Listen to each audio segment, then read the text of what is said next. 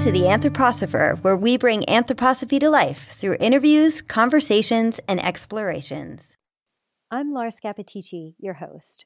I have to mention that this episode was recorded during an extraordinary time in our history, during the outbreak of the coronavirus, which, if you're tuning in in March 2020, is still going on.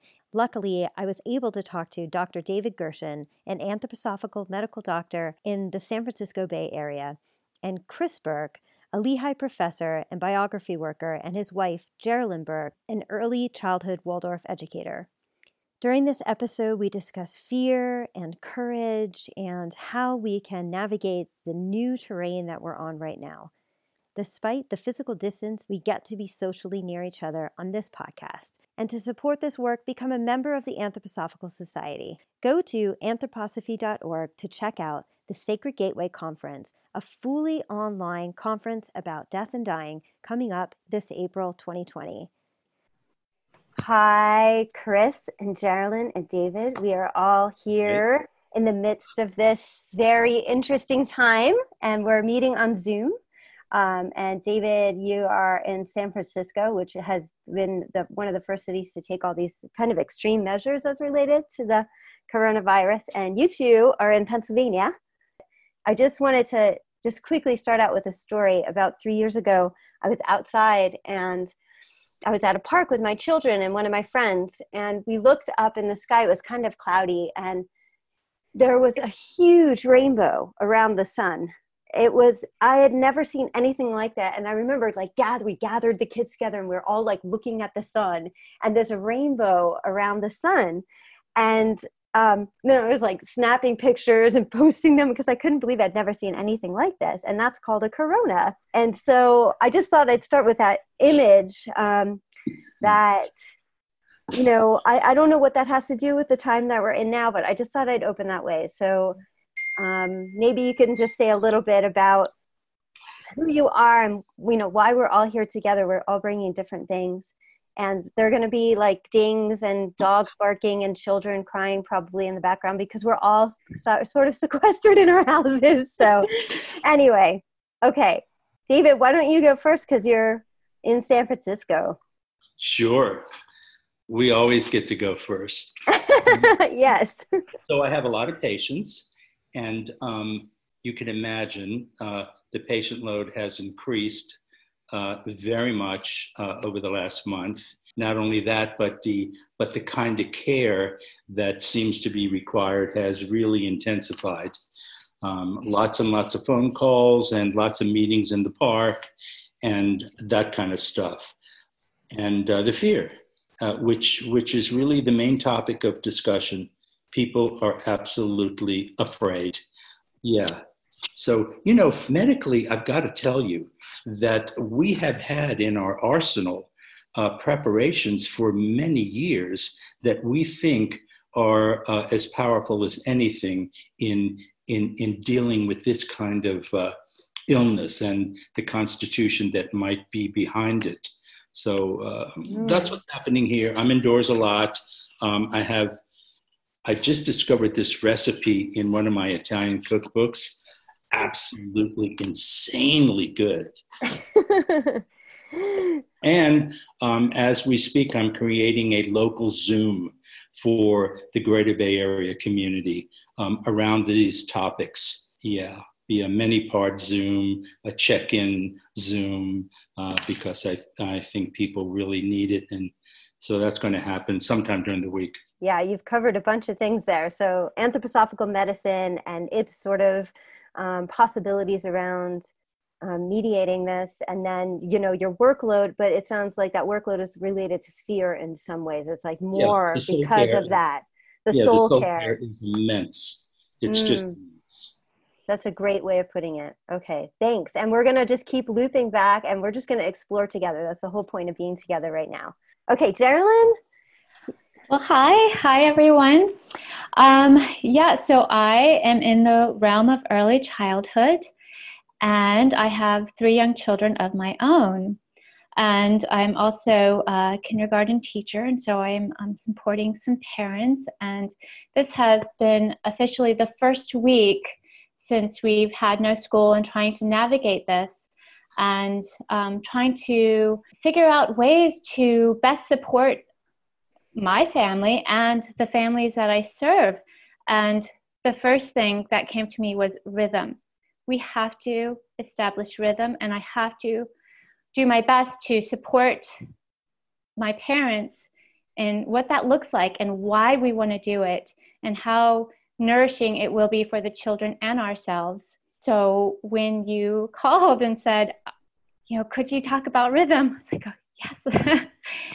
yeah, it's all brand new. And like Dr. David said, there's a, there's a lot of fear, but in, I've had a chance to speak with some of my parents over the phone and it's been amazing what i sensed was there was a lot of breathing for them it was like they they got to spend this whole week with their children and and what that looked like and luckily where we are it's pretty rural so they've been able to spend a lot of time outside and so i've been thinking about that a lot how this virus has to do with our respiratory and what breathing looks like and what breathing looks like in rhythm um, yeah so Thanks, Jerilyn. That's um, exactly what I've been wondering about these sort of things. And I feel like Waldorf parents or homeschool parents are sort of a little more set up to deal with this already because we understand the importance of rhythm in the home. Even even with that, I, I still feel like this whole house is falling apart sometimes. I mean, it certainly looks like it's falling apart, but um, yeah. So I'm I'm looking forward to looping back to that. Okay, Chris, how about you? Great. Yeah. So I am a psychology professor at Lehigh University, and we, uh, well, two weeks ago we were on spring break, and during that week we got the notice that we would be online for the rest of the semester. So we all had to very quickly convert our courses over to being online courses, um, which I know a lot of other folks had to do on really short notice as well. Um, so, so that's been really interesting, you know, to to be at home, to be trying to keep up with uh, the work that needs to be done, and also um, to, to really just appreciate the time being here with with my family and seeing what we can do what we can create together. And you know and and I, I, study biography as well and i work with biography as well. And and just thinking about this experience from a biographical standpoint has been um, really interesting for me because it's a uh, on the one hand it's a you know it's a collective event. We're all going through this together right now. Um, and and just being able to look around and see how very differently people can experience it, right? That creates this sort of interesting question for us from a biographical standpoint of, of what exactly, um, you know, do we see this? Do we, do we meet this with fear? Do we see this as a, as a threat? Um, or can we find ways as individuals to see this as an opportunity, an opportunity to be with our families, an opportunity to, to test out new forms, new ways of doing things, to find new ways of stepping forward um, without necessarily having to feeling like we have to hold on to the old ways. And and so yeah and interesting that you mentioned corona as as part of this corona and its connection to the sun and you know in, in biographical terms the, the sun is connected to the heart. And we in bi- biography work we work with fairy tales a lot. And the the sun stories are are uh, often the stories where there's sort of a the simpleton stories are always sun stories. And so this this idea of someone who you know just just does what's what's asked of of him or her you know the the one who accepts what's offered to them the one who freely gives what they have. And and i feel like in certain ways this situation is really calling for that from each of us as well you know really just seeing um, how how can i accept what i need right now? And how can i freely give what it is i have to offer? Because um, the reality is that everybody's in a in a difficult situation right now. Everybody's thrown into um, new routines or the absence of routines and we all have something to offer. And, and how can we look at our lives more deeply and understand what it is that we can offer? That is really beautiful. Thanks for that perspective. One of the things that i think might touch all of us and chris you brought this when we talked the other day on the phone about this podcast was in relationships you know you're talking about that sun story and the simpleton and accepting things and giving. We all have different temperaments and so I think for some of us, we're going to be able to adapt and shift, and others of us, it's going to be hard, harder to do that. And I think it's related to medicine. David, I really don't know that much here, but you know, if I'm like a nerve sense person, or if I'm a, I mean, there's different ways of sort of being in one's mm. body and in the world.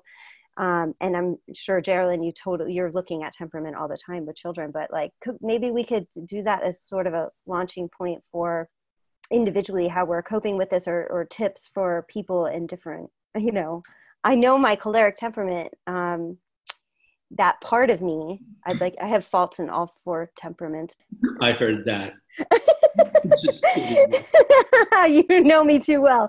Um, that you know is not super helpful right now in some ways. Like i'm like i'm like wow we have this opportunity to clean the whole house out because we're home for the next two you know i'm like come on people let's go. Let's get on schedule. I need this stuff to happen. I've been waiting for a chance to marie kondo the house. Not really great for the phlegmatic people in my house that are freaking out a little bit. So anyway. Well that you and chris say this i think this is really at the core of what i need to do with patients. Um, my work would be completely empty if uh, if I just came to the regular allopathic diagnosis. You know, you know, you have these symptoms, uh, bada bing, you got pneumonia. You know, take this. But really, that's not that's not at all satisfying enough for me, or deep enough, really. And for me to have these boundaries these imposed boundaries is somehow very freeing. And I, I, think people understand this a little bit. You know, the, um, the chaos and decision making and the way one has to leads, leads one's, lead one's life out there uh, before, before this pandemic, always a little bit crushing, always a little bit chaotic but now, um, you know, now karma has given us these enormous boundaries, and I feel freer. I really do. I mean, I did clean under my bed. Okay, I admit that. Found two socks, which was, you know, incredible. So I have that, and I also have something else, which um, I've shared with with with folks, and they kind of resonate with this, and that is this is not for me entirely out of the blue or new. There is something about this uh, world problem, there are elements of it that I somehow relate to and resonate with. Maybe from past life experiences, maybe from growing up in a, in a Jewish family that had experienced uh, all of the horrors that, you know, that modern uh, European Jews um, experience, but there's something there. Uh, it's a bit of a dark side, but it has that has also freed me a little bit. I I did I haven't gone to the fear part, and God knows it's scary enough out there. So that's just a personal perspective, but I do try to elicit that in conversations with all of my patients. Really, what's happening with you? And yeah, got to go there because it's all about the fear. What is it? What is the fear? How potent is it? What does it have to do with this pandemic? Are they one and the same? Is this a prerequisite for this kind of pandemic? Does it drive it? Is it part of the cause? Is there a karmic relationship with fear and the pandemic? Didn't mean to bring it down there. No, that was amazing. It's... No, you got to look. And yeah. then one has to look really uh, you know, we can probably talk about this more, but that's from my personal perspective. Yeah, I mean, I think from a biographical standpoint, uh, you know, it's been interesting to observe temperaments as as well, right? Of course, everyone everyone has a, a has some unique combination of the four temperaments that they carry around. We all we all carry those aspects, and like Laura said, we all have positive aspects of those temperaments, and we have less than positive aspects or, or challenging aspects that we work with. And you know, one of the things to, to remember about temperament is that um, you know Rudolf Steiner says the temperament lives in the etheric body, and that's the the habit body. And so you know we have this kind of default temperament that we go to in times of difficulty, in times of stress, when things are feeling uncertain. Um, we sort of fall back into something that feels comfortable and safe for us, that feels familiar to us, even if it's not necessarily something that we, you know, aspects of ourselves that we value. At least it's something familiar. At least it's something that we can fall back into. And um, you know, and I think with respect to this, uh, you know, this current situation with the pandemic, you see that some people fall into patterns of you know more sanguine pattern of just feeling like they need to be doing something anything to, make sure um, that that they're they're not just being idle right? Because idleness is very difficult. It's a difficult position for someone with a strong sanguine uh, temperament. Like you said for the choleric strong choleric temperament you know the idea is that we have to just get it done. And you know there's a clear vision and there's a clear you know this is the way we have to do it and we need to do it. So you know recognizing how you know different temperaments work together because this is the situation is not a, a solid i mean it's a we're we're all being forced into ourselves and yet we have to find ways we have to find new ways of working together and to be able to see another person in the way that they're reacting and being able to recognize that oh this is this is a comfortable place for them and it may not be my comfortable place but somehow we have to we have to find the bridge. We have to to work with this a little bit. You know for me one of the ways that, that i think about it is that you know the, the counterpart to the uh, temperament that lives in the etheric are, are the planetary forces that live in the astral. And so um, you know if we can start to see you know what are the what are the pieces that are a little bit more dynamic a little bit more fluid in the way that we can actually channel these kinds of forces right? So you know if you're say uh, more of a phlegmatic kind of temperament who has a very difficult difficult time with change who feels like everything needs to be very predictable and certain you know find ways to channel your inner mercury right? Your your this inner adaptability this dynamism this ability to to just uh, roll with the uncertainty. And and that may not be easy but it's it's a way that you know if you can conjure up these pictures if you can read the fairy tales that go along with with different kinds of planetary forces then maybe you can see ways that you can find those aspects of yourself and start to to um, engage with each other engage with the world in more adaptive ways um, so, so I mean, as I think about temperament, I think that's, you know, those are the some some of the aspects that come to mind most clearly for me. Thanks, Chris. Yeah, I feel bad for my husband right now. of course, I'm opposite of him. okay, I'm going to try to be more generous in my understanding because, like what you said, you fall back into a familiar way of being, something that's familiar. So, um, and that's that's like you know where we will butt heads a little bit. But I yeah. need to understand it's a comfort place, right? Yeah. And yes, it is. And and from a biographical standpoint, you can even ask yourself questions like, well, you know, where do I see that beginning in my experience? How can I understand?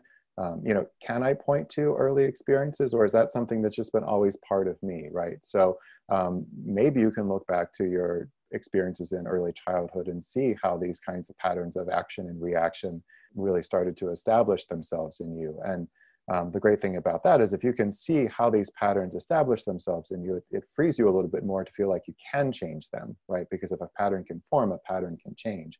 It may not be easy, but it, at least it allows, um, it sort of greases the wheel a little bit. Jerilyn, how's this uh, landing with you? Well, I was thinking about um, what was said about boundaries and how that can feel very freeing and how creating a rhythm during these times you know i've, I've seen a lot of people say oh i'm just going to sit on the couch all day or you know but actually creating a rhythm so that there is structure to the, your day that there is breathing. And i think that can also help with those those stress forces that are coming to you. You take the time to plan out what it is that you'd like to get done what it is you need. Then you've already thought it out and you can rely on that. You can fall back on that when things are are diverted a little bit. So taking the time to actually create something because you're dealing with well for us you know we're dealing with multiple people personalities and having this form can help you relax and steiner says uh, rhythm replaces strength and so even if you have a night when you're not sleeping, you can fall back into that rhythm, that back into that flow. You you've thought it out, and, and of course you can evolve it as the days go by. What is needed? What do I need as an individual? When can I create that in the space um, of the day, or maybe in the week? Remembering that the rhythm, creating rhythm, and, and it's kind of a form of a boundary, can create a feeling of freedom in that.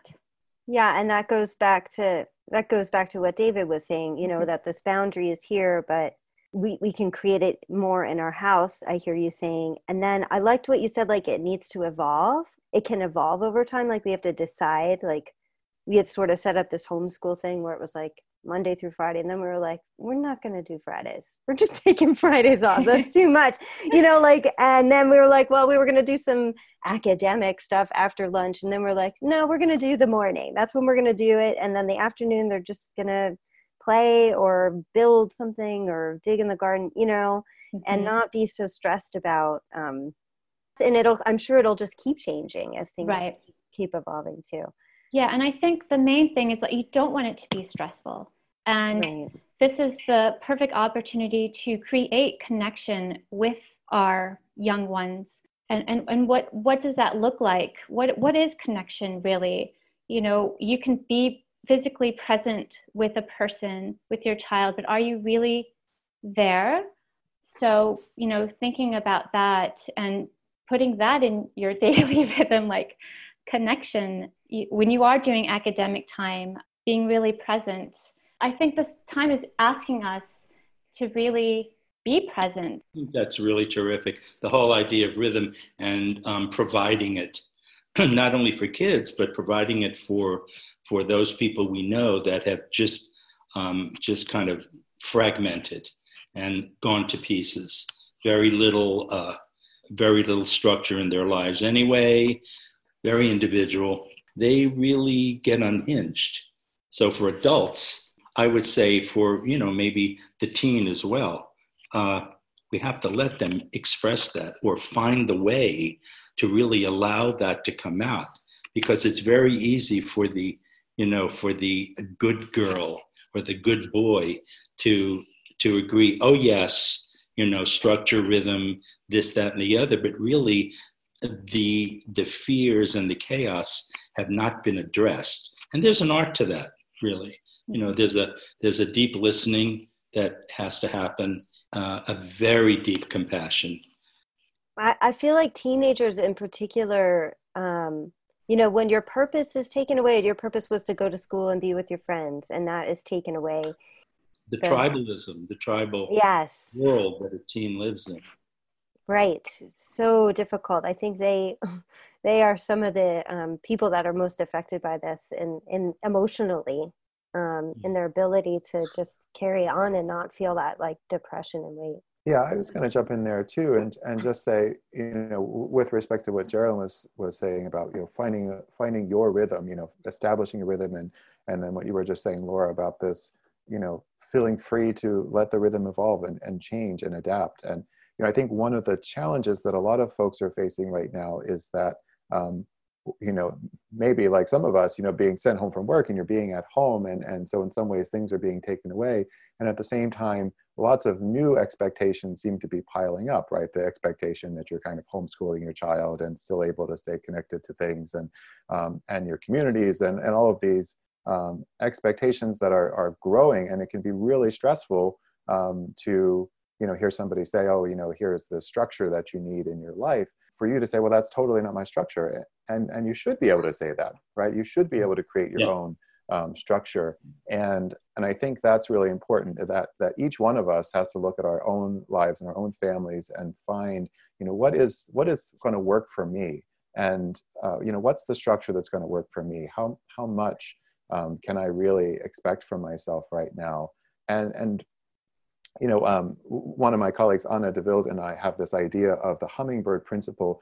Um, one of the key aspects of that is being able to look at your own life and being able to ask yourself the question, you know, what is my part in all of this, right? When I look at the big problems of the world, when I look at the, the really challenging things that I'm facing in my life, how can I see what part is my part and how can I release myself from what's not my part, right? So um, for many parents all of a sudden being, you know, feeling like they've just become their children's you know grade school teachers or middle school teachers and special subjects teachers you know that that really doesn't work for a lot of people right? And to be able to say you know i, I can't do that. That's not my role. I need to be able to, to do what i can do and feel good about what i'm doing.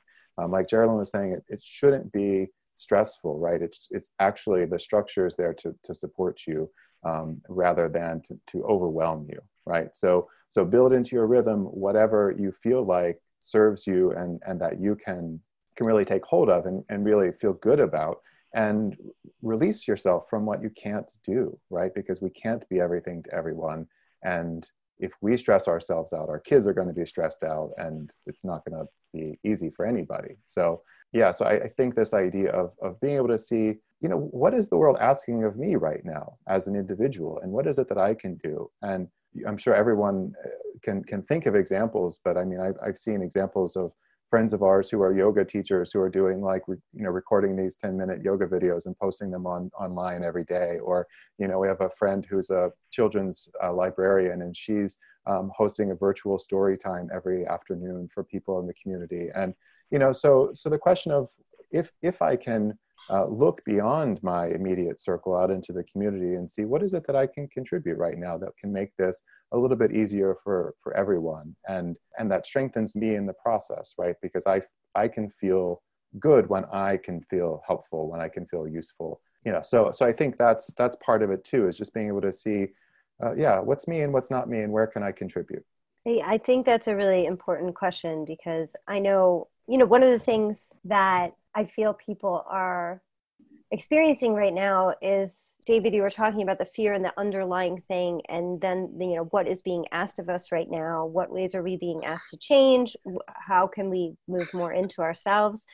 And if I tried to homeschool my kids, that would be a disservice to everyone in my house. But like, I could, I could bake muffins with them, or I could be the one that takes them for a walk or I could keep working and doing my job because that is also a thing that maybe affects some other people in the world. So I don't know. I I don't know quite where I'm going with that, but what what else is emerging for you guys? I feel like there was some depth in what you were saying before, David, that I just wanted to get into a little bit more around you were saying why did this come into being? Was it already there? What is it showing us? The virus itself. And when we talked about the virus the other day on the phone david you said something like what they are trying to show us. Like you talked about it like a being and i thought maybe we could go there a little bit too. So sure.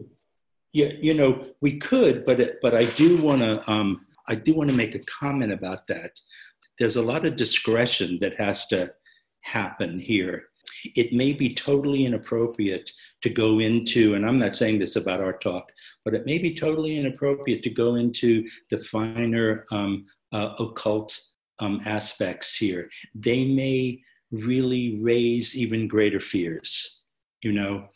And you know, giving out that kind of information, especially from from the folks who have a mania to share information, um, you really got to watch that I think all this has to come from your listening, you know, from your sensitivity. What can people handle?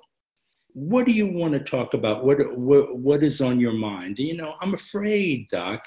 I'm, I'm really afraid. Well, that would not be the time to talk about viral particles. Why does it have this predilection for the upper person? You know, why is this fiendishly appropriate that this is happening? You know, it's, it, it's really for the few and it's probably, you know, so that one has to ask about where do you want to go with this? What, you know, so that's number one. To me, this all goes back to like the Buddhist precept uh, of right speech. You know, one of the one of the principal precepts of of Buddhism that's incorporated in in anthroposophy. You know, how do you listen enough so that you know how to be appropriate in your conversation with the other person. And that, I think, is a huge opportunity for us here to become not only awakened, but to become sensitive, really sensitive to the other. It's hard to do when you're, uh, when you're on BART, you know, with, with a croissant sticking out of your mouth and, and the coffee, uh, or much less on, you know, the train from Hoboken into Manhattan but now is a good time. Now is a better time. What is a community and um, why is it an organism? And why must we be extremely sensitive now to the other? Mm. Right speech. If you don't know what it is, um, you know, I would say be a good opportunity to take a look at what that means, right speech. I think Chris and Jerilyn have both experienced this in some of the questions that are coming towards them as professionals you know mm-hmm. um, and I've certainly experienced it in like the mania with the news and people wanting to spread the news. And even in myself, I'm like, I get this new bit of news and I'm like, gotta go tell my husband this new bit of news. Can I, what can I do in myself if I'm going to share that so that I'm not carrying the fear or the mania with it as I, as I share it. And that's, that's right speech. That's not even the listening side. So maybe you two could talk a little bit more about that. Thanks for bringing that, David. I don't want to say too much because I'm still just so experiencing it. And um, I think for me so far, because it's all so new and the path ahead is not even there, we're, you know, we're, we're walking it. I feel like the irony in this virus is that it's actually asking me to breathe and how am I breathing and how much was I not breathing beforehand? So, I mean, I would say uh, for me, uh, two things come to mind. One is that, um, you know, with respect to what Jerilyn was just talking about and, and what, you know, feeling called to just sort of slow down and breathe, you know, I, I think one of the, one of the things we have as a society, as a world, right, is, is this um, cult of busyness, right? Like we're just all busy all the time. And, and in a lot of ways, our constant busyness busyness uh, allows us to not really confront a lot of challenging issues and um, and now that we're being asked to put the brakes on or not we're being forced to put the brakes on right all of a sudden we have this space for um, seeing things a little bit more clearly. And, and that in itself can can be a source of fear for people right? That that being able to see themselves and listen to themselves a little bit more clearly um, can can be paralyzing for folks. And um, and you know and, and i mean i see people in, in, my organization too like really trying to um, you know even though we're not physically meeting anymore but try to like trying to keep all of those meetings in place and trying to keep things going like they were because there's comfort in the busyness for for a lot of folks. And um, so so that's part of it. And and you know finding compassion for for for um, ourselves and for each other for um, knowing what's difficult for us right? I mean our um, you know our, the busyness that we find in our lives really helps us to to get through to make to make forward progress right? And, and if we suddenly don't have the busyness and we have to see ourselves and our faults and our challenges more clearly. You know that that's a huge thing that people have to, to grapple with right now. So so i think finding compassion is is part of it.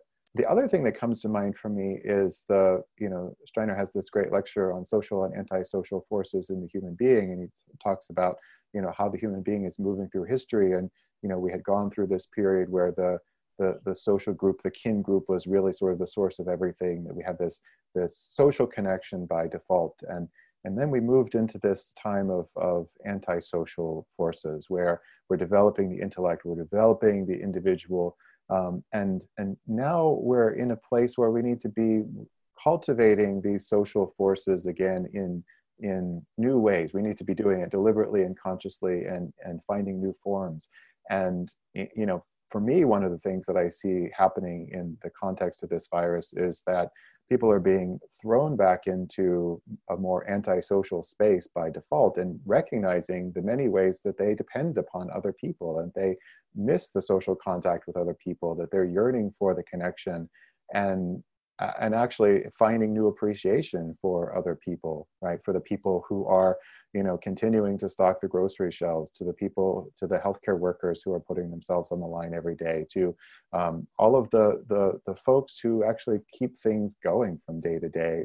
That suddenly, when they're not there, we we can appreciate them more. So, so I think there's a there's an opportunity in this, and I agree with David about um, you know not wanting to dive too deeply into the esoteric possibilities of this situation. But I, I think one of the things that I've learned through biography work and through karma work is is learning to recognize the um, the what we normally think of as the adversarial forces as ones that are calling us to grow in new ways right they're they're challenging us to grow in new ways and you know and i think in this particular situation um, whatever those forces might be they're part of what they're doing is they're calling us to find new social forms find new ways of being connected find new ways of of contributing to the the collective good and um, you know when when steiner talks about the threefold social organism Um, he talks about what is what does a healthy economy looks look like. It's it's about freely giving what you can give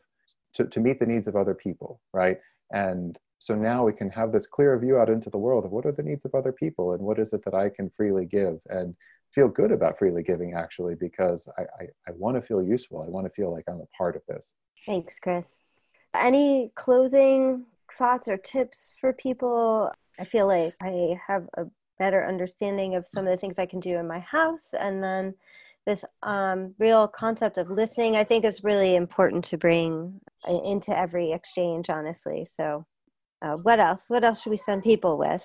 So one of Rudolf Steiner's messages that got that grew and got uh, strength during World War One was the question of waking up, and this was a repeated um, question from him, and it became quite touching and quite uh, really forceful. I mean, it it became the theme of his of his message really, um, and if one's interested, there is a group of lectures called The Fall of the Spirits of Darkness.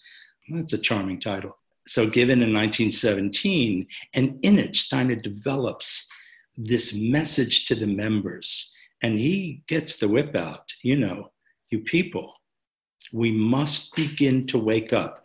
We must begin to look at the forces coming at us with equanimity and really by doing that, by recognizing what is out there, what are the forces out there, it, it is probably the most powerful um, antidote to, um, to the harm that these forces can cause.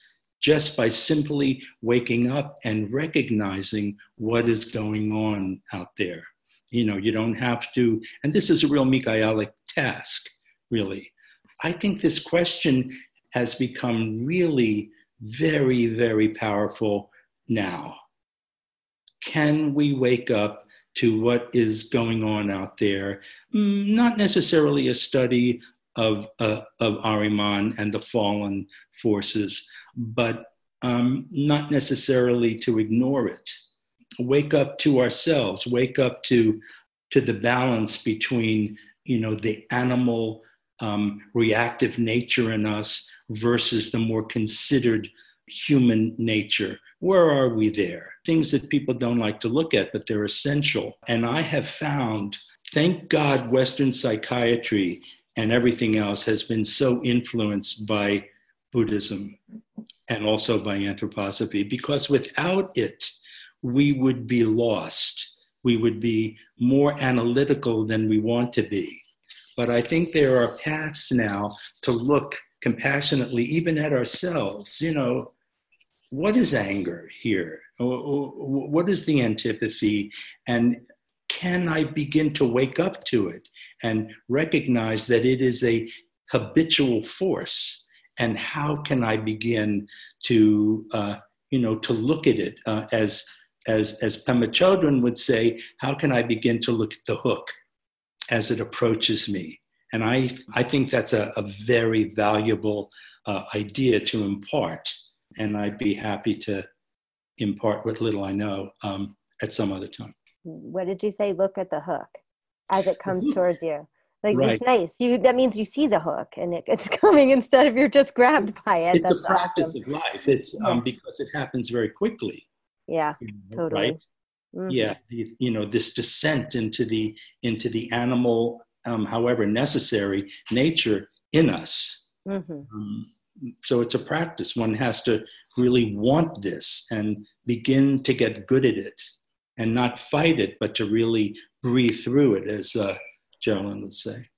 Thank you. Maybe picking up on one of the threads that David just just mentioned is that you know, I, I, would say to recognize that we're this is a threshold moment for us as a as individuals and and as a society, and that we have to recognize that fact. You know that that we are, you know, we've we've reached the edge of what we can what we can know, and that there's there's a lot of unknowing us in in the future on the other side of that threshold um, in biography work, we, we work with the idea that, that, we can actually work with fear in a positive way. Fear, fear a positive force for navigating threshold experiences, right? That, that actually uh, Anna Deville and I work with courage and fear and threshold experiences as two necessary forces. The, the courage to step forward, but you also need the, the fear is, is there as a way of kind of putting on the brakes a little bit and saying, um, you know, you don't know what's ahead and don't just just burst through the door, right? But but to to step through with, with some caution, with some discretion,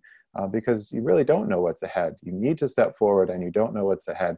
And and actually when you find in that balance for yourself between courage and fear, whatever that balance looks like for you, sometimes there's a little spark that comes there, a new insight about how something can be transformed, how something can be changed, and how um, how things can how you can move forward. And then suddenly you find yourself beyond the threshold.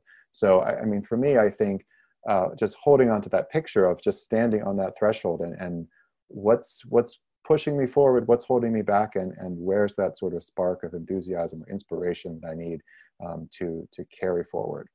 What a nice picture. I can see the figure standing there. Well i was just reminded with what chris said about how important it is for our for our inner gesture. Um, how when the children are with us it's not just what we're doing outwardly but also inwardly. You know reminding that that courage in us, that that peace that we can find um, when we're with our children. What a gift for them and for us that they will call that from us. Thank you. Yeah, it, it's so important how we're present with with them and with each other, and it's okay to have fear, but also to, like you said, it's fear and courage, and this, these things exist at the same time. I am so grateful for our time together, and we'll see how this conversation keeps evolving. I mean, I feel like one day there's, you know, we put something together, and then the next thing, uh, next day, everything has changed, and we have to talk about it in a new way again. And that's that constantly going through that threshold and really trying to tune in and and evolving, as you said, Jerilyn, in our day and in our lives every day. So, mm-hmm. thank you so much, and um, if we want to reach you guys, how do we reach you? Chris, can you tell us a website that we can get to you at? Uh, sure. You can um, find more information about my work at thehummingbirdprinciple.com. Awesome. Thehummingbirdprinciple.com. And that's your work with Anna Wild and right, biography. Yeah. And David, you have these community meetups that are coming up for the Bay Area. Yeah, yeah, okay. yeah just creating it. It'll be a Zoom, uh, you know, yet one more Zoom um, for the greater Bay Area. And there'll be uh, you know, there'll be biographers and uh, nurses um, and teachers and uh, docs and the people. So the first one, hoping to have that uh, Friday, this this next Friday uh, evening as the launch, and it'll be this will be the time for the real conversation. People um, hopefully will chime in, talk about what they're going through, inspiration that they'd like to share, we'll move towards uh, what one can do the very next one. It'll be home health care. Great. So I know the Anthroposophical Society in America wants to encourage everybody to take, if they can, if they can find a way to take some initiative in their community, whether it's just calling their aunt mm-hmm. on a rhythmical basis or, you know, jo- joining these Zoom meetings or just take a little initiative and do, like you said, do what you can do right now. How about you, Jerilyn? How do we find you? Well, I don't have anything public right now, but I did want to share that Lifeways, an organization that I've been um, associated with, um, is updating their website and their blogs, and is such a wonderful resource for families, for parents, uh, um, uh, supporting home life with young children. Um, and already I've had a few people reach out to me and just say, Thank you for sharing that. And it's been a breath of fresh air for them. LifewaysNorthAmerica.com or I think so. LifewaysNorthAmerica.org. I think if you put in okay. Lifeways North America, it'll show up. Yeah. Okay, that's great. All right, thank you all so much, and I hope we get to talk again, and we'll see. I hope that everybody's listening found something in this that helps them out too. We all yeah. need to help each other right now. Thanks. Okay, bye. Bye. bye.